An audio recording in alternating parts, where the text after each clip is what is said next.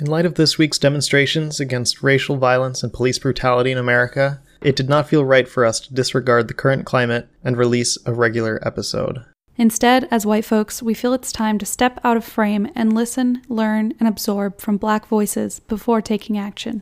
For that reason, Beach Too Sandy has decided, alongside several other podcasts, to participate in the podcast Blackout in support of and in solidarity with this week's demonstrations against police brutality and racial violence against black folks in America.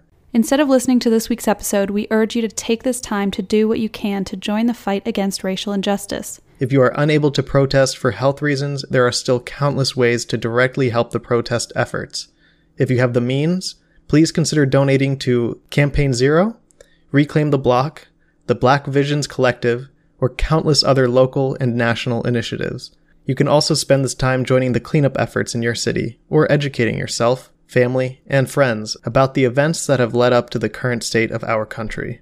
Remember that posting a black square on your Instagram timeline is simply not enough. Make an effort to patronize black owned businesses in your area. You can download the app Eat Okra to find black owned restaurants and food trucks in your city. Please visit tinyurl.com slash BLM forever.